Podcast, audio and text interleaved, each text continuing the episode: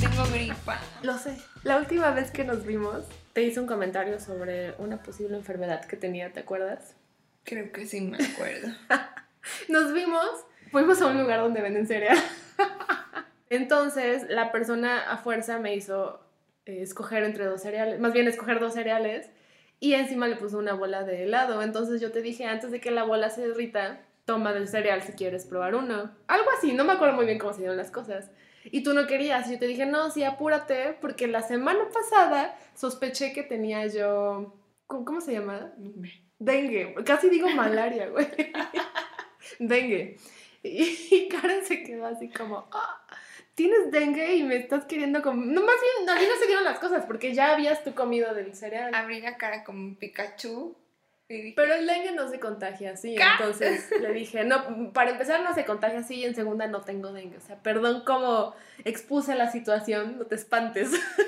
ah, bueno, y es que yo sospeché de que tenía dengue porque ya una vez había tenido dengue. Viví yo en la costa. El caso es que había muchos mosquitos y lo único que yo sabía es que cuando tienes dengue te duelen los ojos. Y sí te duelen los ojos bien extraño, bien extraño. Y para eso este, ya me puse yo a investigar los síntomas y me dijeron, ah, te salen ronchas en, en el abdomen y que me levanto la blusa y no tenía ronchas. Dije, ah, no es dengue. Y en eso voy al baño y me bajo el pantalón y tenía ronchas en las piernas, pero muchísimas, muy pequeñas, es como urticaria, pero muchísimas. Y el caso es que yo ya tenía el antece- el antecedente de saber que, cómo se siente el dengue. Y esa vez que nos vimos, la semana pasada, me habían estado doliendo los ojos, pero no tenía dengue. Y, y bueno, bienvenidos sean. estamos en mal gusto, donde las malas películas finalmente obtienen el reconocimiento que se merecen. Así es, platicamos sobre todas aquellas estrellas en el Paseo de la Infamia, su origen, datos curiosos y lo más importante, ¿por qué tienes que verlas sí o sí? Así que denle una oportunidad a todo lo que generalmente pasan por alto, escúchanos, compártelo y a disfrutar de nuestros malos gustos. El día de el estreno de este episodio, 10 de octubre, celebramos el cumpleaños de Ed Wood. ¿Quién es Ed Wood? ¿Quién Uh. no rayos sé. es Ed Wood? Cuéntanos quién es Ed Wood. Edward Davis Wood Jr. no es una persona... Es extraño porque es un icono y al mismo tiempo no es muy conocido. Resulta que fue un director muy famoso por lo malo que fue. Mm, Es, eh, em, de hecho, catalogado por muchas personas como el peor director cinematográfico de la historia. that makes sense. Dicen también por ahí que fue el precursor, precursor del cine B, que es como cine de bajo presupuesto, independiente, malas historias, malas películas, mal todo. Entonces, así de malo era. Es el precursor de este tipo de cine. Y eh, para celebrar su cumpleaños, vimos su película más emblemática. Plan 9 from Outer Space. Es una película independiente de cien- ciencia ficción horror Uh, de 1959. Me recordó mucho a The Room porque, eh, pues ahorita decíamos sobre Ed Wood, que es un director conocido por lo malo que fue, y esta película fue escrita, producida, dirigida y editada por él mismo. ¿qué tal? Todólogos. Me acordé un poco de Tommy Wiseau. Y al mismo tiempo por ahí chequé que lo definían a, a- a esta persona, a Wood, como un antigenio. Y Mm, recuerdas que The Room era antifilm, entonces... Qué hermosa manera de decirle a alguien que es malo para hacer algo. Mm, soy un anti, antideportista. Esta película fue protagonizada por un par de personajes extremadamente emblemáticos del género, tanto de horror como de lo gótico, como del cine en blanco y negro, el cine estadounidense, y estoy hablando de Vampira y Bela Lugosi. Que eh, en caso de que no lo supieras, Bela Lugosi es el Drácula por excelencia. O sea, tú cada vez que ves como los inicios de Drácula, por lo menos en el cine, es una foto de Bela Lugosi. Y sobre Vampira es un personaje un poquito menos conocido, al menos aquí en México. Se trata de una actriz que fue eh, más que nada una presentadora en un show de terror. Pasaban como clipsitos o películas cortas de terror y ella era la presentadora. Era un formato muy extraño. A raíz de ese programa ya, ya empezó a tomar un poco más de fama, pero básicamente era una, un personaje muy conocido en el mundo de la televisión blanco y negro gótica de terror. Y Em, tiene la cintura más chiquita del mundo. ¡Qué miedo esa parte! Sí, cada vez que más salía chiquita que he visto en mi vida. Pero bueno, Plan 9 from Outer Space básicamente cuenta la historia de tres aliens, solo, tan solo tres, o extraterrestres. Básicamente. No tiene nada de básico. Pero bueno, el guion. Muy básicamente. Son tres extraterrestres que buscan detener a la humanidad porque estamos a punto de encontrar como las bases para crear un arma que potencialmente puede acabar con el universo. Un ligero spoiler, porque para eso cuando yo vi la película yo no sabía nada al respecto, entonces todo lo que vi fue como, wow, bueno, entre comillas, wow, ¿no? Espera. Em, entonces, un muy pequeño spoiler es que para detener entonces a la humanidad de, de nuestra potencial autodestrucción, ponen en marcha el Plan 9, de ahí el nombre de esta película. Y el Plan 9 eh, básicamente consiste en resucitar a los muertos. Esta es la trama de Plan 9 from Outer Space. Porque suena lógico que para detener a los vivos, pues revivan los muertos. Sí. Em, y ya como un poco más de contexto, eh, la describen también como la epítome del cine que es tan malo que es bueno. Algunas de las críticas son que, bueno, aparte de que esta película actualmente es ya de culto, las críticas más serias se refieren a ella como inepta, que es involuntariamente graciosa. Me encantó lo de inepta. Sí, a favor. Inepta a la trama, la dirección, a todo, las actuaciones. O sea, eso decían. ¿eh? Y yo también. Yo no había escuchado absolutamente nada nunca sobre esta película, debo confesárselos. Así que, metidas en esta misión de nuestros malos gustos, debo decirles que he disfrutado mucho las películas que hemos visto, aún a pesar de que no son las grandes películas. Ay, pero esta no tuvo salvación. Sí, para todo aquel que no le haya quedado claro, nuestra misión en este plano Terrenal. de, de mal gusto, eh, queremos recomendarles malas películas. Sí, o sea, estamos conscientes de que les estamos recomendando malas películas, pero les vamos a decir por qué deberían dedicarle un promedio de una hora, una hora y media en ver estas recomendaciones. Entonces, es la primera vez de estas poquitas películas que llevamos que termina yo, ¿qué voy a decir? ¿Cómo la voy a recomendar? La verdad sí me costó, ¿eh? Que antes que nada, una disculpita, ¿no? Creo yo que sí es muy recomendable para gente que le gusta el cine o quiere saber como la historia del cine o momentos icónicos, personajes icónicos, películas de culto, o sea, tampoco es una pérdida de tiempo, o sea, sí, sí valía la pena que hiciéramos un espacio para esta película, pero creo que todo lo que vamos a hablar de ahora en adelante es como, ¡qué fea película!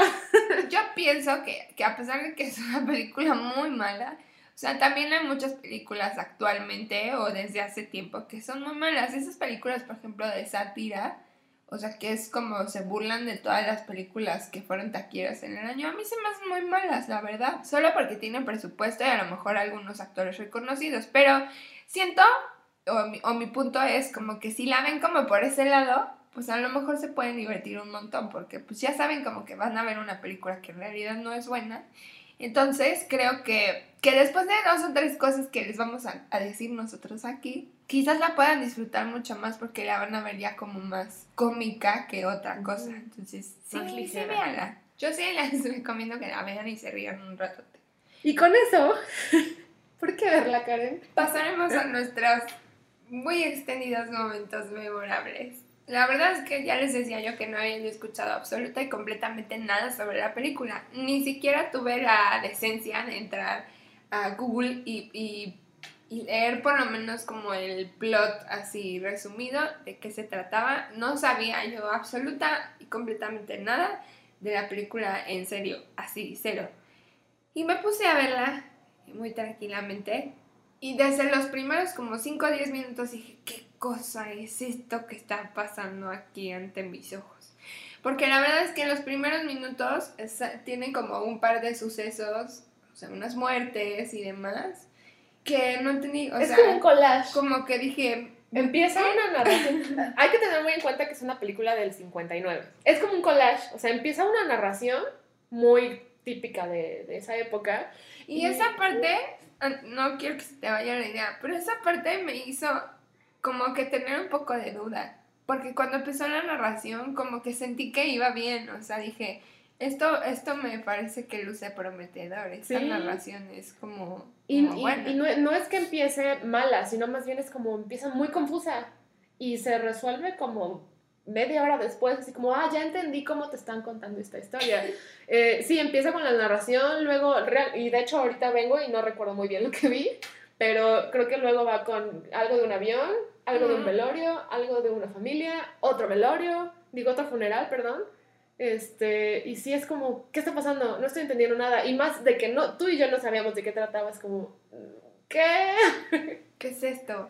Y creo que la parte que no, que no te ayuda como a dejarlo todo en claro es que en realidad, o sea, los zombies parecen este, vampiros, no, o sea, no, como que no entendí claramente. No hay un personaje que tú veas y digas, ah, este es el bueno, este es el villano, este es no sé qué. Por ahí podemos ver una especie como de accidente de avión, que son los pilotos los que descubren como la presencia de los ovnis.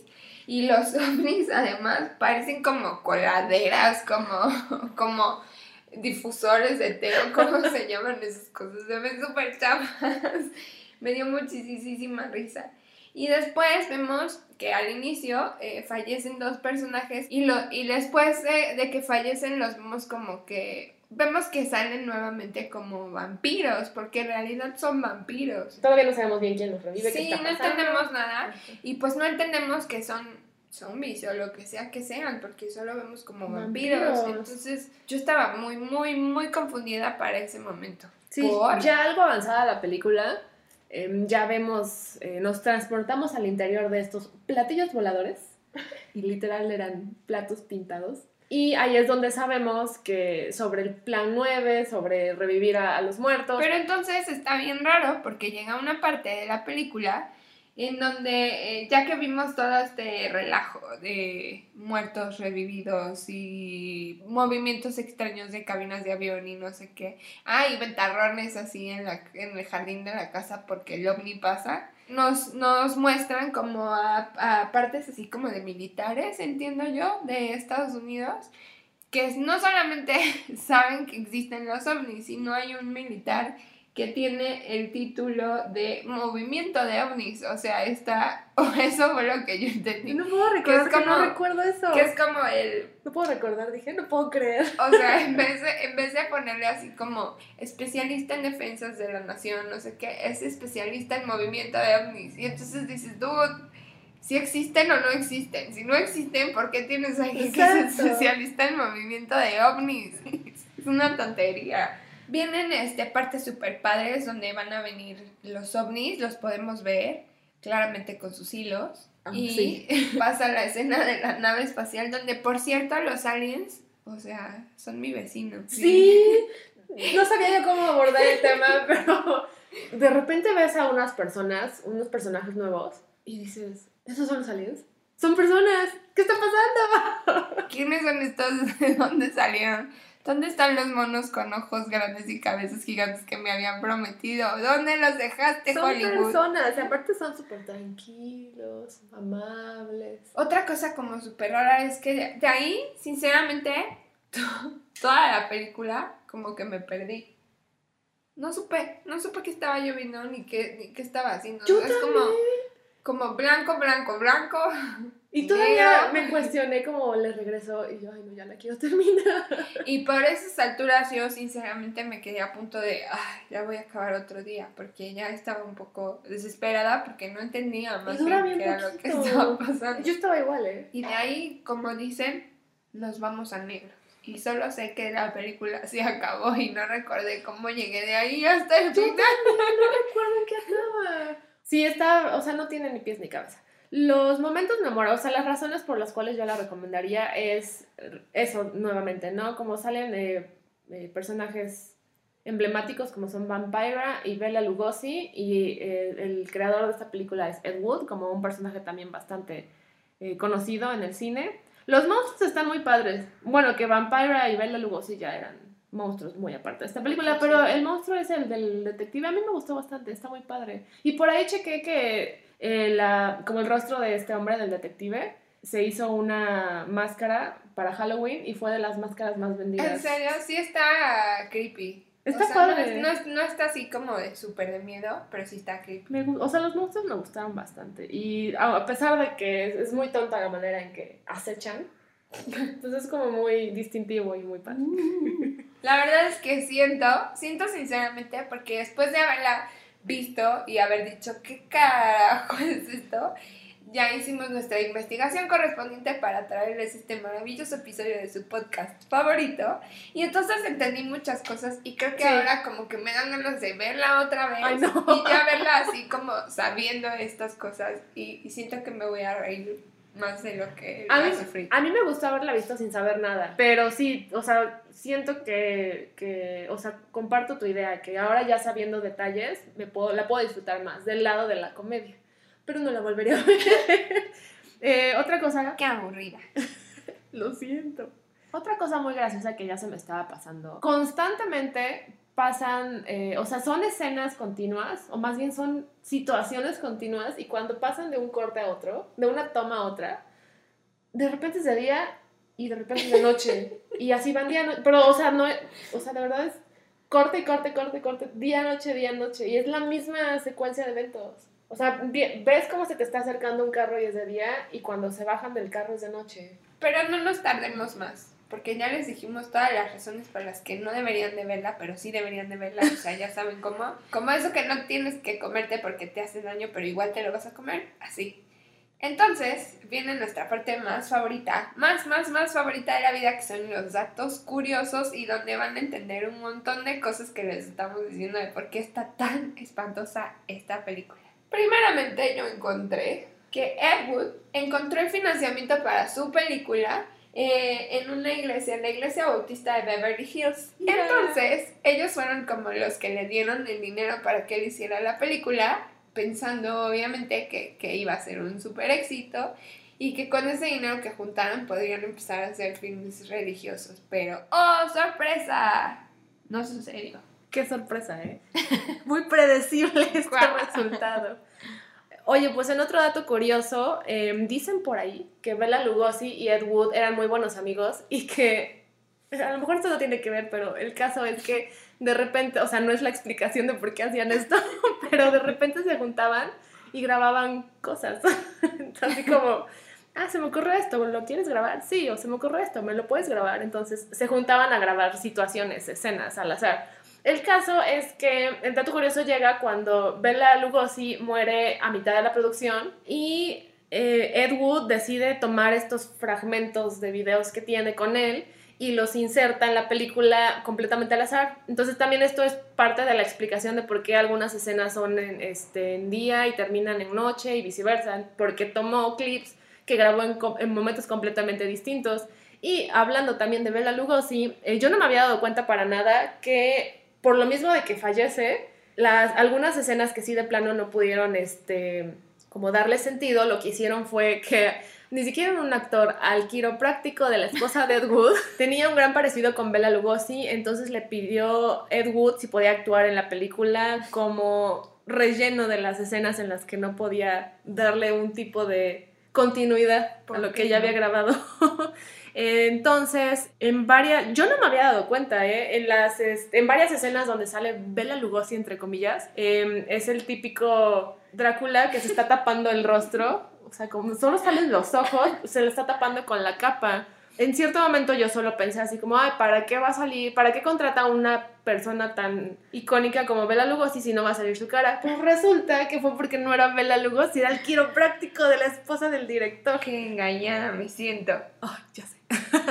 Em, el caso es que todas estas cosas de las que nos quejábamos al principio, de que día noche y que los personajes son muy tontos y bla, bla, o sea, la verdad es que tiene una muy buena explicación ya que te pones a investigar. Pero bueno, la verdad es que, pues si vas a hacer una película, pues échale ganitas. Tantitas.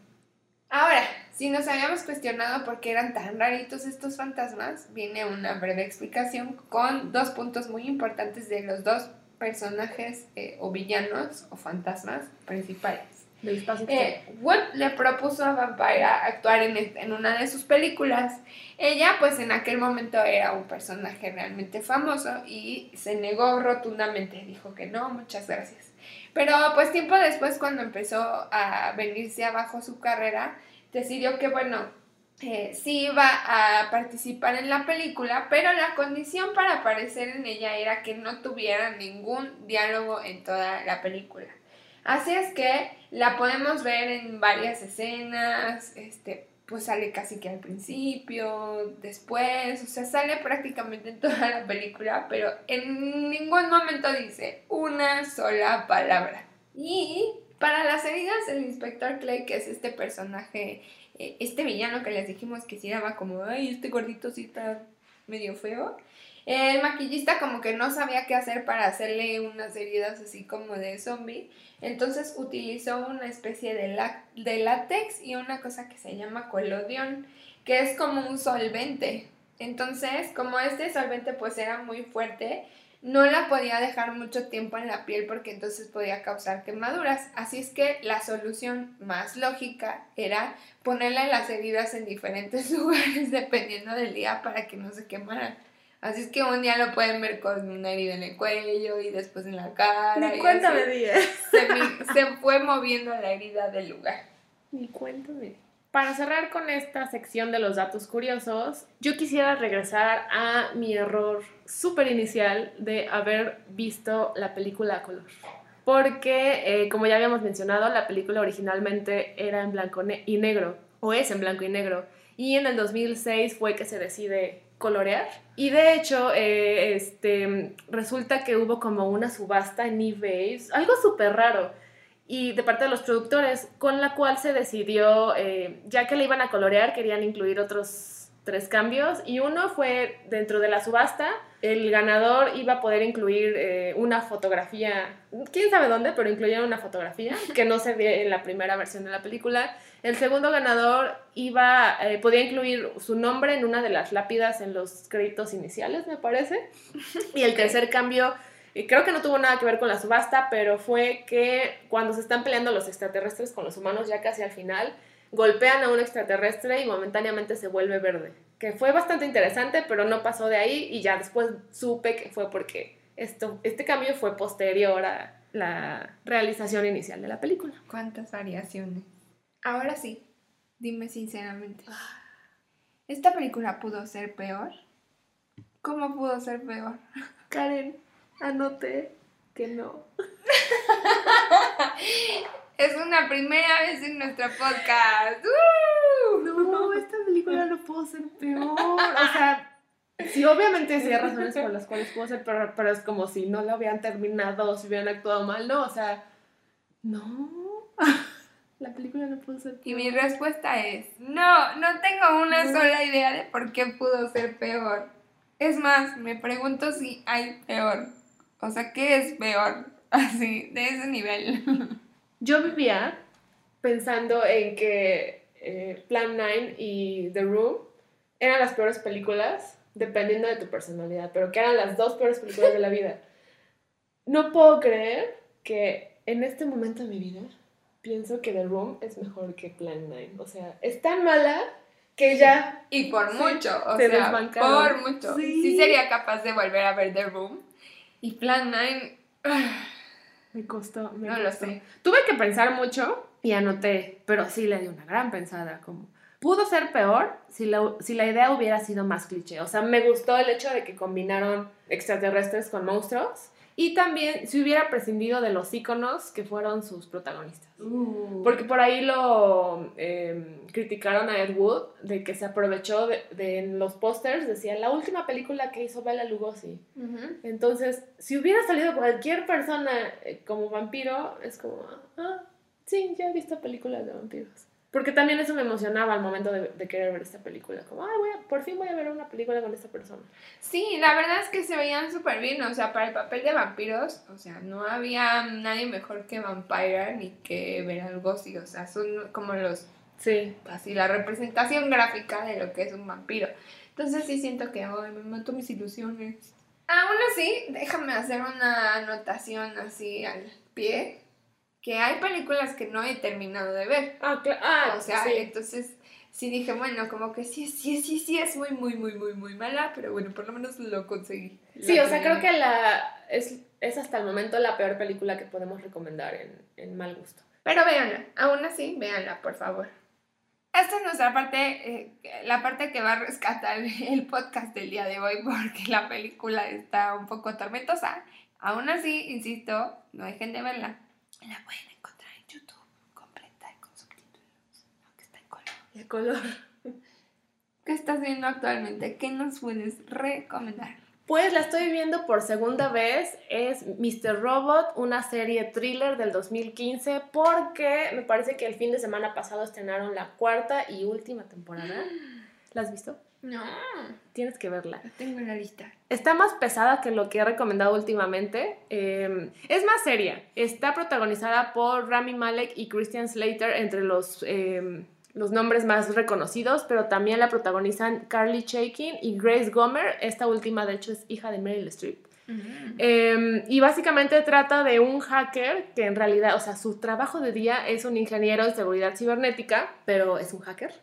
Eh, y para acabar con este combo, tiene ansiedad social y depresión. Entonces es un personaje súper complejo. Este personaje que se llama Elliot es reclutado por Mr. Robot. Es este Christian Slater, una persona que va más del lado como anarquista, que quiere como desbancar a una corporación súper eh, capitalista y malévola. Y pues básicamente trata como de el drama que surge tanto de esta situación contra el capitalismo, pero también como la lucha que sucede en, eh, en la mente de- del, del protagonista que tiene ansiedad social y depresión. Entonces está muy padre ver cómo estos dos mundos se encuentran. Si la checan, eh, pues pongan atención, toda la atención que puedan, porque tiene muchos, muchas situaciones como este Como con, Sí, escondida. Ajá, como, ajá, perfecto, gracias. Este, escondidas. Y eh, en cada final de temporada, quédense después de los créditos porque pasan explicaciones muy interesantes. Siempre te quedas así como en el cliffhanger. Entonces, está muy interesante, está muy padre y eh, sobre todo la han alabado a la serie por su atinada representación del mundo hacker. Como decía, hace poco estrenaron la cuarta y última temporada. La serie está en Amazon, entonces si tienen el tiempo, denle una checadita porque definitivamente vale la pena tu tiempo. Sí.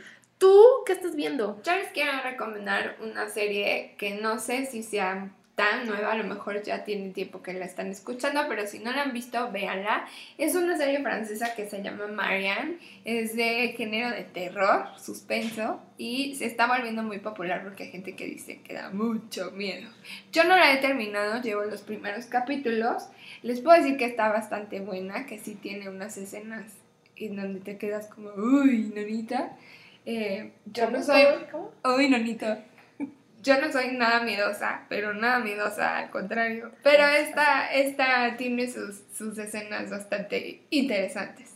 El- la trama de la serie en realidad es que hay una escritora que se ha dedicado o ha, ha tenido como pesadillas y esas pesadillas las trasladó a un libro y empezó a escribir libros como de terror.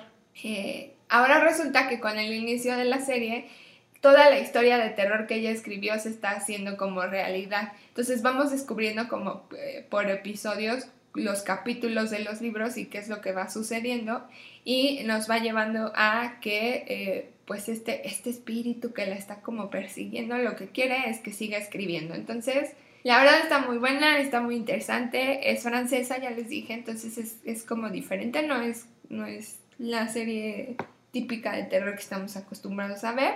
Tiene partes que los van a hacer pegar brincos, pero también tiene partes muy cómicas que siento que hacen como que equilibran un poco la, la cuestión de la trama y no se van a morir de miedo, o al menos eso pienso yo, pero este, pues sí, sí, sí van a, van a quedar contentos con lo, con lo que están viendo. Así es que búsquenla, está en Netflix y está muy recomendable. Me interesa. Voy a hacer lo posible porque la próxima vez ya haya yo visto esta serie. No te vas a arrepentir. Y bueno, eso es todo por hoy. Aprendimos muchas cosas, como que, que Como que hay una película peor que The Room y que tienes que aprender más sobre las cosas antes de odiarlas para odiarlas con causa o entenderlas y amarlas. y odiarlas. y decir, no, yo entendí por qué eres tan... Aquí siempre te llevas una lección de vida. Tú síguenos escuchando. Muchas gracias por escucharnos. Recuerden que pueden dejarnos todos sus comentarios, sus sugerencias. Si quieren que hablemos de alguna otra película en especial, por favor, déjenos sugerencias, las aceptamos. Eh, coméntenos qué les pareció. Si la vieron, por favor avísenos y díganos cuál, cuál fue su parte favorita. Y estamos aquí. Estamos aquí para ayudarlos. estamos aquí para que se ofrezca. Bueno, y como siempre, recuerden que para disfrutarlo todo en esta vida hay que tener un poquito de mal gusto. ¡O mucho! ¡Mucho! o el suficiente, lo que quieran. Bueno, nos escuchamos en el próximo episodio. Bye amigos. Hasta la próxima. Bye. Chao.